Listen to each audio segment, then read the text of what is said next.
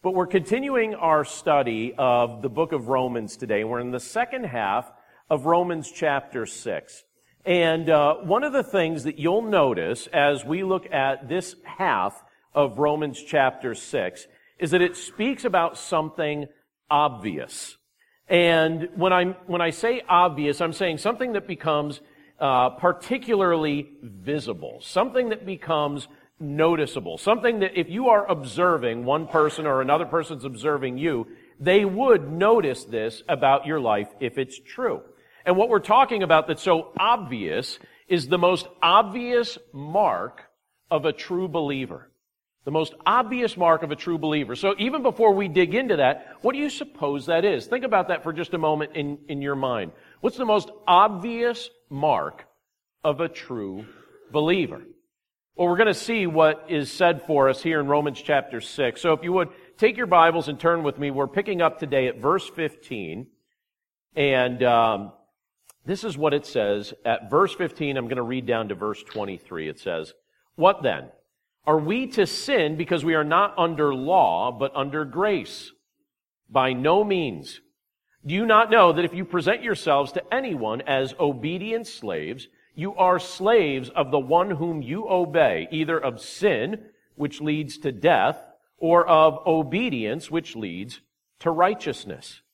But thanks be to God that you who were once slaves of sin have become obedient from the heart to the standard of teaching to which you were committed. And, having been set free from sin, have become slaves of righteousness. I am speaking in human terms because of your natural limitations.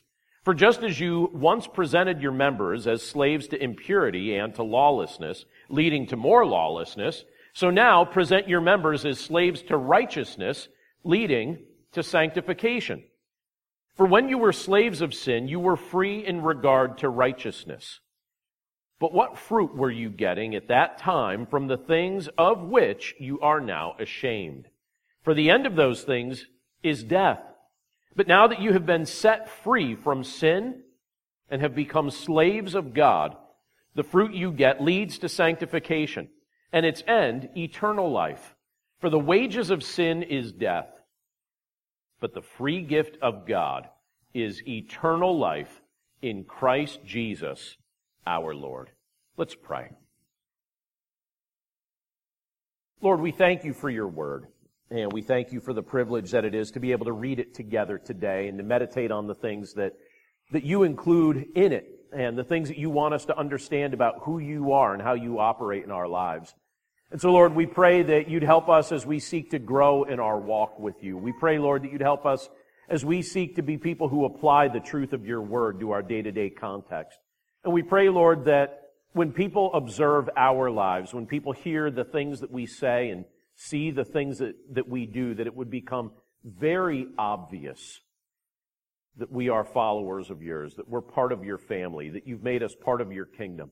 So, Lord, as we wrestle with that thought and as we look at what it looks like to uh, make our faith in you obvious, we pray, Lord, that you'd help us to understand these things in a meaningful way. And we thank you for all of this in Jesus' name. Amen. Just a, a quick poll of the room. Um, how many of you have either volunteered or worked with uh, summer camping ministry at some point over the course of your life? All right, so a good percentage of the room. I actually think it, it looks from that uh, highly scientific survey, it looks like it's more than half of this room. So you'll understand what I'm about to share next here as we kind of think about this subject as we're looking at it here. But I'll tell you, one of the most consequential experiences I've ever had during the course of my life was the privilege that I was given to direct a Christian camping and conference center for five years. I didn't anticipate that I was going to be doing it. It wasn't necessarily something that I had planned to do, but during a season of desperation, that ministry offered me the opportunity to direct it. Now, I had been involved there, and some of you had been involved in some of the same ministries, so you're highly familiar with what I'm referring to. But I had been involved there as a child, I had been involved there as a teenager, and then as in college, and I continued to work there on the staff. Then once I became a pastor, I volunteered to teach there during the summers. Then I served on the board and then it got to a spot where the camp desperately needed new leadership but yet they were at a spot where they couldn't afford to hire somebody to lead it. It was getting very close to closing. And so the board asked me if, while I was pastoring a church up in that region, if I would also consider directing the camp, if I would be willing to do both. And I agreed to do it, and it was exhausting, but I'll tell you, there were many things that I enjoyed about that job. Uh, even though it was probably the most difficult job I've ever had in my life, and that's the honest truth, uh, I enjoyed working with the various churches. I enjoyed working with the various ministries. Uh, I enjoyed working to repair and to improve the property. All of those things were enjoyable. But my favorite part of working with that camp was the privilege that I had to work with our staff. I loved working with the staff. Each year I had the responsibility to put together a staff that was usually about 30 people. And that group of 30 people would help out with the summer camping ministry. They'd also help out with the retreat ministry, the midweek conferences, and other special events. That was the group of people that I pulled from. And every year I had the privilege to put together a team of about 30. And they, likewise, would say it was quite exhausting, but we enjoyed serving together. And one of the things that became very clear to me about my role as director and my relationship with that staff was this that if I spent time making sure that I hired the right people and then gave them the right training and then showed them that I appreciated the work that they were doing, they seemed to thrive in their roles. And in time, it also started to become very clear to me that I could trust that group with some very important things. Keep in mind, many of those staff members were in high school and they were being entrusted with working different pieces of machinery up there, or overseeing people that were younger than them, or implementing policies on, on, in regard to the camp. I remember at one point I had to run down to the hardware store, and wouldn't you know it, as soon as I ran down to the hardware store, the health inspector showed up to inspect the kitchen. And I was like, of course. I almost think they like wait. You know, they must have like a GPS on your vehicle. They're like, all right, he's off the property. Now we inspect. And you know who toured that health inspector around? A 15 year old member of my staff who worked with me side by side. He toured the, and I remember at one point he's like, the health inspector kind of looked at me and was like, how old are you again? Like, you're not running this place, are you? Right? This person was 15 years old. But one of the things that I appreciated about working with that group of people was that it got to the point where I knew I could completely trust them and they were obedient to do the things that they had been trained to do, even if they weren't being observed. I knew that I could step off the property and they would still do what they were supposed to do. I knew that at night I could go to bed, and even though they were at a season of life where you think, oh yeah, of course they're gonna like try and sneak out of their cabins or they're gonna do that, they didn't do it.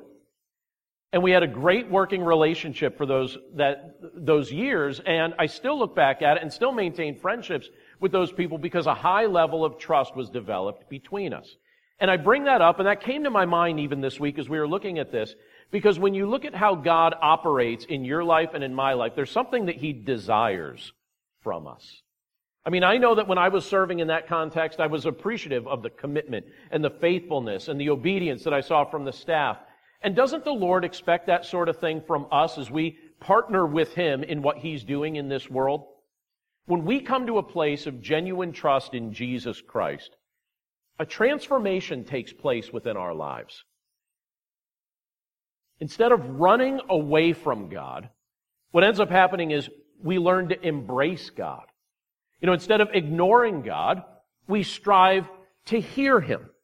Instead of disobeying Him, we delight in obeying Him, and this obedience becomes the most obvious mark of our genuine faith in Him. It makes it very clear where our allegiance lies. Makes it very clear that we genuinely know Him and have a relationship with Him because we're putting into practice the very things that He said, live this out. And He also tells us, I'll give you the strength to live this out. And so as we trust in Him, we joyfully obey him. But that's where I want to start this morning by asking the question, do I trust the Lord enough to obey him? Do I trust him enough to obey him? Look again at the first two verses from what we just read a few moments ago. Verses 15 and 16. Let me reread them. They say this. What then? Are we to sin because we are not under law, but under grace? By no means.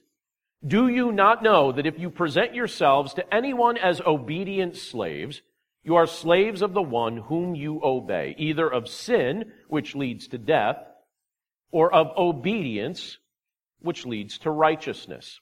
Let's pause there for just a moment. The church at Rome, so, you know, even as we kind of look at um, uh, our, our church family gathered together here this morning, there's a lot of different backgrounds represented in this room. People are from different parts of the country. Some of you are from different parts of the world, different ethnicities, all sorts of things represented in a collected group like ours this morning. And when you look at the church at Rome, the church at Rome was made up of people from very different backgrounds. There were some believers in that church who had grown up Gentiles. So they had grown up just following the Gentile customs. They weren't particularly believers in God, many of them, as they were growing up. They probably worshiped the Roman deities and things of that nature. And then they came to faith in Christ and they worshiped Christ. And there were also a group of people in that church who had grown up Jewish. They had a Jewish background. And, uh, and so you had this mixture of people from very different customs and very different backgrounds now living together as brothers and sisters in Christ, but you still kind of remember your backgrounds, don't you? And the customs and the things that you ate and the things that you practiced and the traditions that you followed would have been all different for these people growing up. But now they're part of one body, they're part of the church, and they're meeting together as the church in Rome.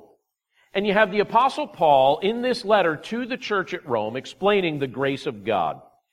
And as he's doing that, he explains the nature of the grace of God. And he points out that in Christ, we are no longer under the Mosaic law of the Old Testament. And I imagine that that would have sounded very strange to the Jewish believers gathered together in the context of the church at Rome. And I'm sure some of them wondered if maybe the apostle Paul was actually saying to them that, that basically, since we're no longer under the law of the old covenant, since that's not what's governing us any longer, maybe we could just kind of do whatever we want. You know, they're like, is, is Paul giving us permission to just uh, to just have license to do anything that we want because we are no longer under the Old Testament law? And Paul anticipates that that might be a question that some would ask in that context. So he clarifies what he's saying in this portion of Romans chapter 6. Paul explains here in this portion of scripture that living under grace does not mean that we are to indulge in sin. That's not the point of grace at all. When God showed us His grace, He set us free from sin's bondage. Not so we could misinterpret His grace as a license to sin. And so Paul stresses in this passage that we become slaves to whatever we obey. And that's, that was true then, and it's true now. I'm a slave to whatever I obey. You're a slave to whatever you obey. And we can live like we're slaves to sin, which leads to death, or we can live in obedience to God, which is the fruit of righteousness and leads to even more righteousness. But immediately, when you look at the things that are being spoken of here, and when you look at the word obedience, I don't imagine that the word obedience rises to a very exciting level in the minds of most people. Right? When you get up in the morning, are you like, you know, today is a day that I'm just looking forward to being obedient?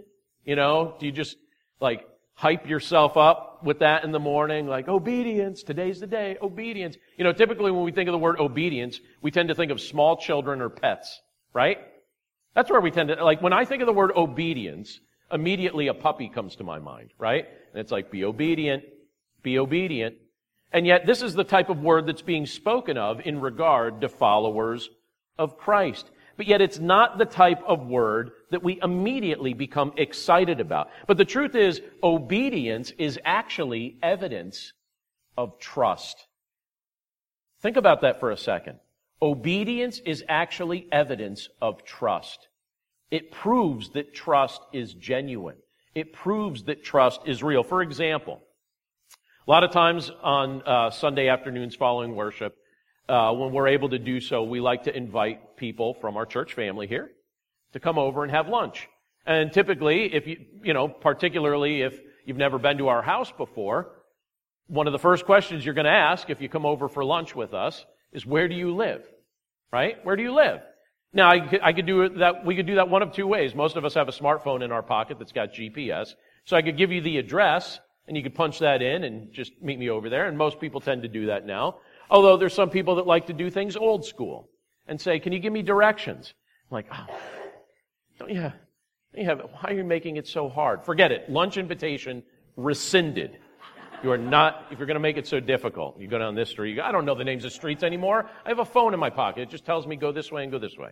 Um, but if I tell you my address and you show up, um, it must mean that you probably told you I was believed that I was telling you the right thing. You must have trusted me if you showed up at my house and followed that. Or if I give you directions that are specific. Go down to this road, turn right, take a left at the first left, go on to Maple Avenue, follow Maple Avenue all the way down. If you go to CVS, you've gotten too far. If I give you directions like that and you follow them and trust them, or if you follow them and get there, that means that you've trusted that I was telling you the truth. That means you've trusted uh, what I was saying. And in the same way, when we speak about obedience to the Lord, obedience to the Lord is actually evidence that we trust Him. When He's giving us direction, when He's giving us instruction, when, he, when He's giving us counsel through His Word, and we look at that counsel, and instead of trying to figure out a way to not have to implement it, we look at it and we say, all right, this is something that I needed to hear, and this is something that I need to put in practice, we actually live it out. What are we showing? We're showing that what we be- that we believe that what he says is true. And we believe what he says is true because we understand the nature of his character. That it's impossible for God to lie. And he always tells us the truth. And it's clear evidence that we trust the Lord when we obey him, when we listen to him. So if we've trusted in the Lord, would we try to stifle our consciences when He's speaking to us by the power of His Holy Spirit?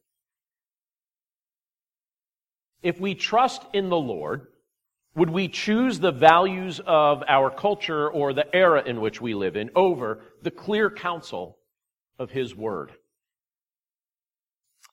Now, admittedly, the lusts of the flesh, the lusts of our eyes, the boastful pride of life. These are things that look wonderful at first. And that's how scripture describes sin. You know, the lust of the flesh, the lust of the eyes, the boastful pride of life. These are things that all tempt every single one of us. And those are things that look wonderful to us at first. But behind the scenes, what's actually happening with those things? They're conspiring against us to produce death, disease, and depression.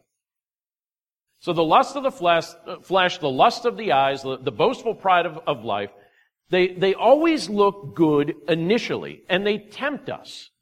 And if we were to categorize our temptations, I believe they would fall into those three categories. But behind the scenes, what Scripture reveals to us, even in a portion of Scripture like this that we're looking at today, those things are actually conspiring against us to produce death, disease, and depression in your life or my life or in anyone's life who gives in to any one of those things. It's fascinating what Jesus says in Matthew 6:24, and I want to read it to us. But in Matthew 6:24, Jesus said, "No one can serve two masters. For either either he will hate the one and love the other, or he will be devoted to one and despise the other." No one can serve two masters. Now apply that to what Paul is talking about in this portion of Scripture. Isn't Paul speaking of the same thing? Saying you can't have two, you're a slave to whatever you obey. And you can't have two masters. You're either going to hate the one and love the other or be devoted to one and despise the other. So if sin is still my master, that shows that there's a part of me that may in fact still despise Christ. Or that in fact I may be devoted to the sin that I've welcomed into my life instead of being devoted to Christ who's freed me from sin. But don't you, can't you identify with that statement that Christ makes in Matthew chapter 6? This idea that no one can serve two masters. I think we can identify with that on many levels. Is it possible, hear me as I ask this, is it possible that one of the reasons that you right now may be struggling to experience the kind of joy that the, the Lord wants you to have during this season of your life is because you're trying to serve two masters. Is it possible that the reason that you're not experiencing the joy that the Lord wants you to have is because you're trying to serve two, two masters at the same time? Meaning, have you made yourself the slave to something that's actually working against you instead of living in the joyful experience of trusting that Jesus is all you truly need? Do we trust the Lord enough to obey Him? I think that's what Paul's getting at in these opening verses of this section that we're looking at today. Do we trust the Lord enough to obey Him? Are we actually convinced that Christ can satisfy the deepest longings of our souls? Or are we still trying to find something else? Which in effect says, maybe there's a part of me that despises Christ. I certainly don't want that to be the case. But that's what we wrestle with, isn't it? As human beings, this is what we wrestle with. This is the, the dilemma of humanity. Now, there's something else that we see here in, uh, in Romans 6, verses 17 and 19. Another question that I think is worth asking related to this. But when we're talking about obedience, what motivates our obedience? Is our obedience motivated by love and holiness, or is it motivated by something else? Look at verse 17, and let me reread a couple verses after that as well. It says, But thanks be to God that you who were once slaves of sin have become obedient from the heart to the standard of teaching to which you were committed. And having been set free from sin, have become slaves of righteousness. I'm speaking in human terms because of your natural limitations. For just as you once presented your members as slaves to impurity and to lawlessness, leading to more lawlessness, so now present your members as slaves to righteousness, leading to sanctification. Let's pause there for just a moment. So during the course of most weeks, and I guess probably most people would know this, but during the course of most weeks, when you look at my schedule, one of the things that is often kind of a big part of my weekly schedule is meeting together with either families or individuals for pastoral counseling. It's something that I consider a, a pretty important ministry of our church. And over the course of the years that I've had the privilege to do this, so I've been pastoring a little over 20 years now, I've learned something in that process. It's funny, people come to the pastor for counseling, and then the Lord uses counseling to teach the pastor something that he didn't know before. And one of the things that I've learned through that experience that I really honestly wish I understood much earlier was this. And let me illustrate it by, by, by saying this. When someone presents a problem as a concern, it's easy to start addressing those concerns from a behavioral standpoint. So, you know, if someone's struggling with overeating, it's easy to give the advice of saying, hey, just stop buying potato chips. Don't stock your, your pantry with potato chips, and then when those hunger cravings come, you won't overeat. Voila. Counseled. Boom. Right? Does it work that way? Or how about this? Pastor, I'm struggling with a porn addiction. No problem. All you need to do is just put a filter on your internet. Boom. Counseled. Have a great day. Right? Or, Pastor, it's Christmas time. I'm, I'm, I'm really struggling with overspending, and this tends to be something that I do over the course of my life. No problem. Just have your spouse hide the credit cards. Boom, counsel, right? And for a long time, I kind of treated counseling like that, almost like it was a behavior thing. And um, the Lord started making something clear to me about that. Those are band aids, those are temporary fixes that really don't fully fix what the issue is. They're all surface solutions, right? That might sound somewhat practical and certainly can have an application. I'm not saying any of those options are bad in and of themselves. They definitely have an application. But what's, what's the limit of that kind of advice? It only goes so far because it never actually dealt with heart motivation. And until you get to heart motivation, you're not really going to get to the solution of what the problem is.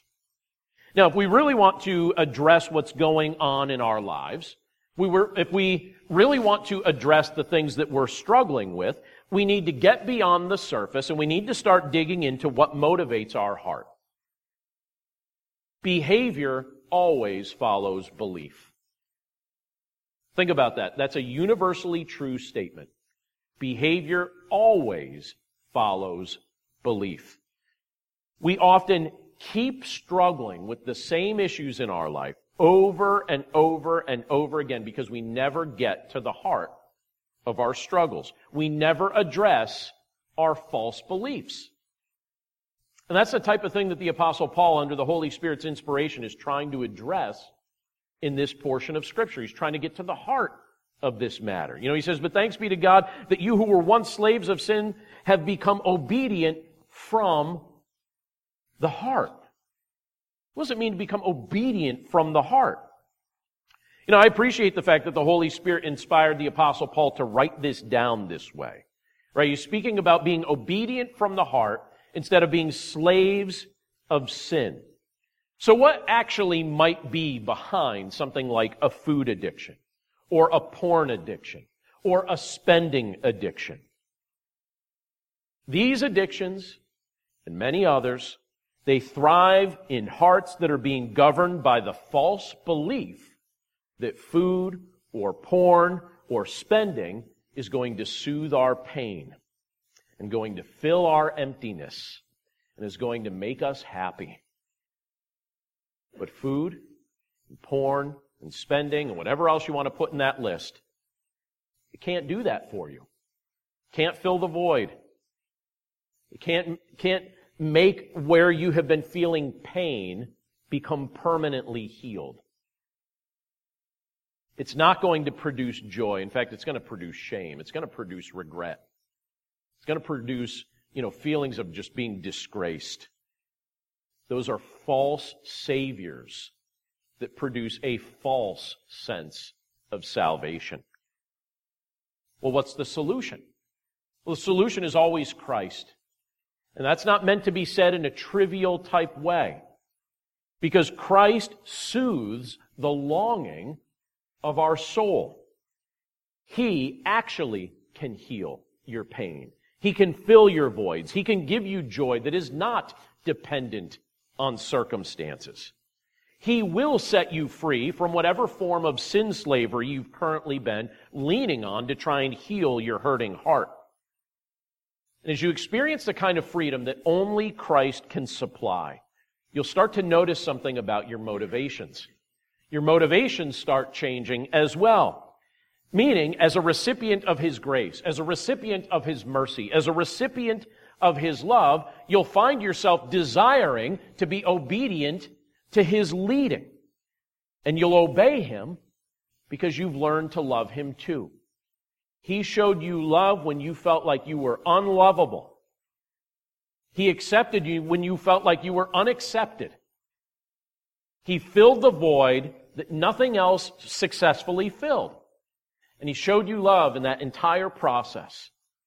And when your heart becomes convinced of the love of Christ in a very real way, not just in a way that you say, yeah, I think that's a thing, but when you know that it's real and when you can testify to the fact that the love of Christ has been directly applied to your life, this idea of obedience to the Lord, it finds its motivation in love. Not just a sense of duty, not a sense of obligation, but love. Because he's taught you to love him too by showing you what love looked like in the first place. You'll obey him because you're experiencing the transformation of heart that the Holy Spirit is facilitating you as he produces holiness in your life. That's what the Apostle Paul's talking about when he's speaking about sanctification here. It's this process that the Lord's bringing you and I through as we trust in Jesus Christ, where he's producing holiness in your life more and more and more the longer you walk with him. And the Lord delights to do that. It's the fruit of genuine trust. Now, I can do my best to try and preach that message to you over and over and over again. And if you've ever noticed a theme to every message I preach, I hope that you notice that the theme is Christ. There's no portion of Scripture that is not trying to point our hearts to Christ. The whole thing's trying to point you and I to Jesus. The whole thing. And I can do my best to preach that message to you, and I can reiterate that and try and be creative with all the examples that I can think to give or any of the scriptures that I want to point to. I can do my best, but here's the thing. No one will have the opportunity to preach to your heart as much as you do. I might get 45 minutes a week, but you get the rest of it. No one's going to have more opportunity to preach to your heart than you will. And if you've been preaching a message to your heart that's based on the teaching of some kind of false belief. The false belief that this sort of thing is going to bring me satisfaction, or this sort of thing is going to bring me peace, or this thing's going to heal my broken heart, or I need maybe this relationship to fill a void in my life, or whatever you're, you're trying to preach to your heart that's, that's the fruit of a false belief. I would pray that you would please consider replacing that false message with the joyful truth of the gospel of Jesus Christ. He is the source of true joy. And in Him, we also experience the benefit of our shame being taken away. He takes it away. So as we wrap this up this morning, let me ask this one final question. Do we understand what Jesus has done with our shame? Do we understand what he's done with it? Look again at verse 20 down to the end of the chapter. Verse 20 says this. It says, For when you were slaves of sin, you were free in regard to righteousness. But what fruit were you getting at that time from the things of which you are now ashamed? For the end of those things is death. But now that you have been set free from sin and have become slaves of God, the fruit you get leads to sanctification and its end eternal life. For the wages of sin is death, but the free gift of God is eternal life in Christ Jesus our Lord. Isn't that a beautiful portion of Scripture? I don't watch a ton of TV, but I do watch some. And my family would tell you, they'd easily be able to list uh, the things that I like to watch on TV. And sometimes I'm the only one that would like to watch them. so, um, that's fine. But one of the things that I really enjoy watching are things that are biographical in nature. I love watching historical biographies. I love watching things. I, I actually just watched a, um, a documentary on the Amish, right? Now, I'm certain that no one else in my house, maybe my wife, she probably would have high-fived me and we could have watched that together. But I watched it alone because I dare not suggest to my family, let's watch a documentary on the Amish. But I'll tell you what, it was fascinating. It was great. It's still available for free if you have Amazon Prime, so go check it out. Um, I really liked it. It was very fascinating. And I watched another one recently. I won't use this man's name on purpose because what I'm about to say about him isn't flattering. And even though he's a public figure, I still, I guess I'll just, I'm going to hold off on using his name. But I was watching the biography of a prominent uh, modern day businessman. And during this season of his life, people study this guy. They admire him. There are all sorts of people that want to be like him. And when you look at the course of his life, I found it fascinating because during the course of his childhood, he, he experienced a considerable amount of disappointment. It's like disappointment after disappointment after disappointment. Lots of transition, lots of change, lots of people letting him down. He didn't grow up knowing his father. He was repeatedly beaten by a rotating cast of men that his mother would bring home. He lived in poverty. He was nearly expelled from school because of his defensive and defiant attitude. And when you look at the context of what was going on in his life, who could blame him? You know, I imagine it'd be rather difficult for him to trust adults when it seemed like every adult in his life at that point had been letting him down.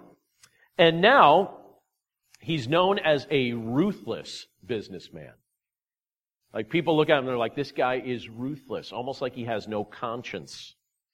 He's got a very high net worth. My understanding is that recently he became a billionaire over the past uh, several years. I think it was over the past five or six years he became a billionaire now. So he went from millionaire to billionaire, high net worth. And I can't help but wonder, so this is like the counseling hat that ends up going on when I'm analyzing this man's life story. But I can't help but wonder if one of the major reasons he's so ruthless in his business practices is because he still feels the shame from his childhood that he experienced back then. And I think he's probably trying to do everything he can to make his life as completely different in some respects as he felt like his life was back then. And he's probably trying to distance himself from what he experienced back then while also protecting himself from ever returning back to it. Now, now that he's hit a, you know, billionaire status, I doubt that he's headed back to poverty. I guess it's possible. It's probably not likely. But you still see this pattern happening in his life. And I really think it comes back to the shame he experienced growing up and trying to distance himself from it.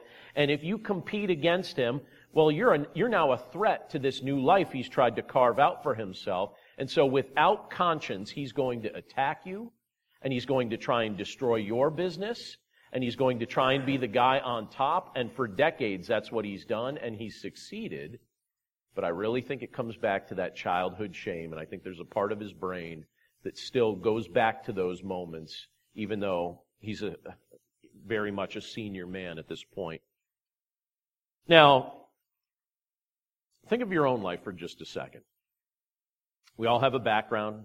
We all have experiences. We've all had things that we've gone through or things that we had no control over that were cast upon us. I think it's true of every one of us in this room, even if on the surface we look like maybe we're shined up and and uh, we've got our act together. But I think every single one of us probably has something or many somethings in our past that we're probably not proud of. Things that can still produce a sense of shame. And Paul asks the readers of this letter, so let's ask ourselves as we're the readers today. He asks the readers of this letter to identify what kind of fruit was produced by the sins of our past What kind of fruit was produced by those things? What kind of legacy has come from the things that we're now ashamed of? I think in the end, when we look at what Scripture tells us here, the long term fruit of our rebellion against the Lord is what? It's death. The long term fruit of rebellion against God is death. Sin ends no other way. That's how it ends but the fruit of righteousness. Isn't it nice that the story doesn't end there? Wouldn't that be a very sad ending? Sadly, for some people, the story does end there. But for us in the hearing of this portion of Scripture, that doesn't need to be the way our story ends. Because the Scripture tells us the fruit of the righteousness of Christ, which is being poured into the lives of all who trust in Him, is holiness and eternal life. That's the fruit of the righteousness of Christ that's being poured into your life if you trust in Jesus Christ. Because what did Jesus do with our shame? Scripture reveals to us that Jesus took our shame upon himself so that he could offer us his righteousness in its place. When Christ was on this earth, he was mocked. You know, read through the Gospels at some point. Look at what people did to Christ then. Look at what people do or say about Christ even now, right? Some of it hasn't changed very much. But during the course of his earthly ministry, he was mocked. He was beaten. He was spit upon. I don't know if you've ever been spit upon. Do you ever have somebody do that to you? I actually have. I have at one, one season of my life, I had somebody spit on me. That is a very unpleasant thing to experience. But he was spit upon. He was, he had his beard ripped out of his face. He was crucified. Well, how was he crucified? I've seen lots of paintings of Jesus when he was crucified. They always seem to have a polite loincloth on. No. The soldiers cast lots for his clothing. They stripped him naked. He was crucified naked. It was meant to be a torturous and embarrassing event for Christ. Why did he endure it? And he knew ahead of time that he was going to. Why did he endure it? Well, part of what he was doing was he was taking the full brunt of our shame on himself. Innocent, yet dying a criminal's death. Without shame, yet taking our shame upon himself. It was the shame of our sin that was being placed upon him because he had done nothing to deserve that. And yet, for the joy that was set before him of seeing millions, if not billions of people clothed in his righteousness, he was willing to endure that shame. I love what we're told in the book of Hebrews, chapter 12, verses 1 and 2. Let me read this for us. It says, Therefore, since we are surrounded by such a huge crowd of witnesses to the life of faith, let us strip off every weight that slows us down, especially the sin that so easily trips us up and let us run with endurance the race God has set before us. We do this by keeping our eyes on Jesus, the champion who initiates and perfects our faith. Because of the joy awaiting him, he endured the cross, disregarding its shame, Now he is seated in the place of honor beside God's throne. That's what Christ was doing with our shame. He was taking it upon himself, but he wasn't intimidated by it. Now, I don't like feelings of shame. I don't like when I feel shame. And there's been plenty of times in my life where I've felt that emotion, and you probably have as well. Moments where I've either embarrassed myself or sinned against the Lord or whatever it may be, and I'm sure you can testify to those moments too. But again, what has Christ done with our shame? He took it upon himself so he could offer us his righteousness in its place.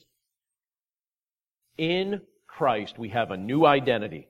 We are holy and blameless in His sight. In Christ, we have a new destiny.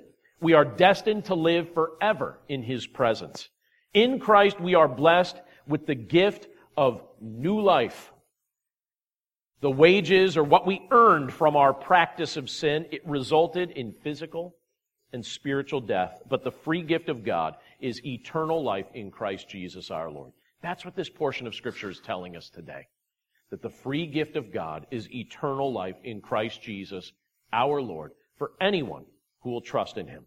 Jesus makes us new, and the most obvious mark of a true believer is joyful obedience to Him. Do we trust Him enough to obey Him? And is our obedience motivated by love and holiness? And do we fully appreciate what Christ has done with our guilt and shame. As we wrap up, as we just think about the depth of the love of God, I want to read one more portion of scripture for us, and it's from 1 John chapter 4, verses 15 and 16, and it says, Whoever confesses that Jesus is the Son of God, God abides in him, and he in God. So we have come to know and to believe the love that God has for us. Let's pray. Lord, we thank you for your word. And we thank you for the privilege that it is to be able to read it together and to meditate on the things that you've communicated as we look at this portion of Scripture. And Lord, we recognize that it's very easy for us to go in our own direction. When it comes to this idea of being obedient, in many respects, our primary allegiance, at least this is what's been displayed in, in many seasons of our lives, our allegiance has been to ourselves, where we've obeyed ourselves over you, or we've obeyed our desires or the lusts of our flesh over you. And Lord, your word tells us we're slaves to whatever we're obeying. And you also tell us directly that we can't serve two masters. And so, Lord, we're wrestling with that as we look at a portion of Scripture like this today. But Lord, we're grateful for what you've done on our behalf. We're grateful for the fact that you've taken our sin upon yourself. And we're grateful for the fact that you've given us new life through faith in you. So Lord, we pray that we would live that new life and that it would become extremely obvious to those that we interact with, but also to ourselves that our trust in you is genuine because we're living it out. Lord, use our lives as a visible testimony of the genuine faith we have in your Son, Jesus Christ. And we're grateful, Lord, for the love that you've shown us. We know that you've prompted love back from us because you initiated it in the first place. We know that you empower us to walk with you. We know, Lord, that you've given us your strength and that you're present with us today. You're not somewhere off at a distance. You're right here in our midst. And so we're grateful for that. So Lord, thank you for these reminders from your word today. And we pray that in every context of life that you place us in, that we would be joyfully obedient to you, knowing all that you've done on our behalf. We praise you for this all in Jesus' name. Amen.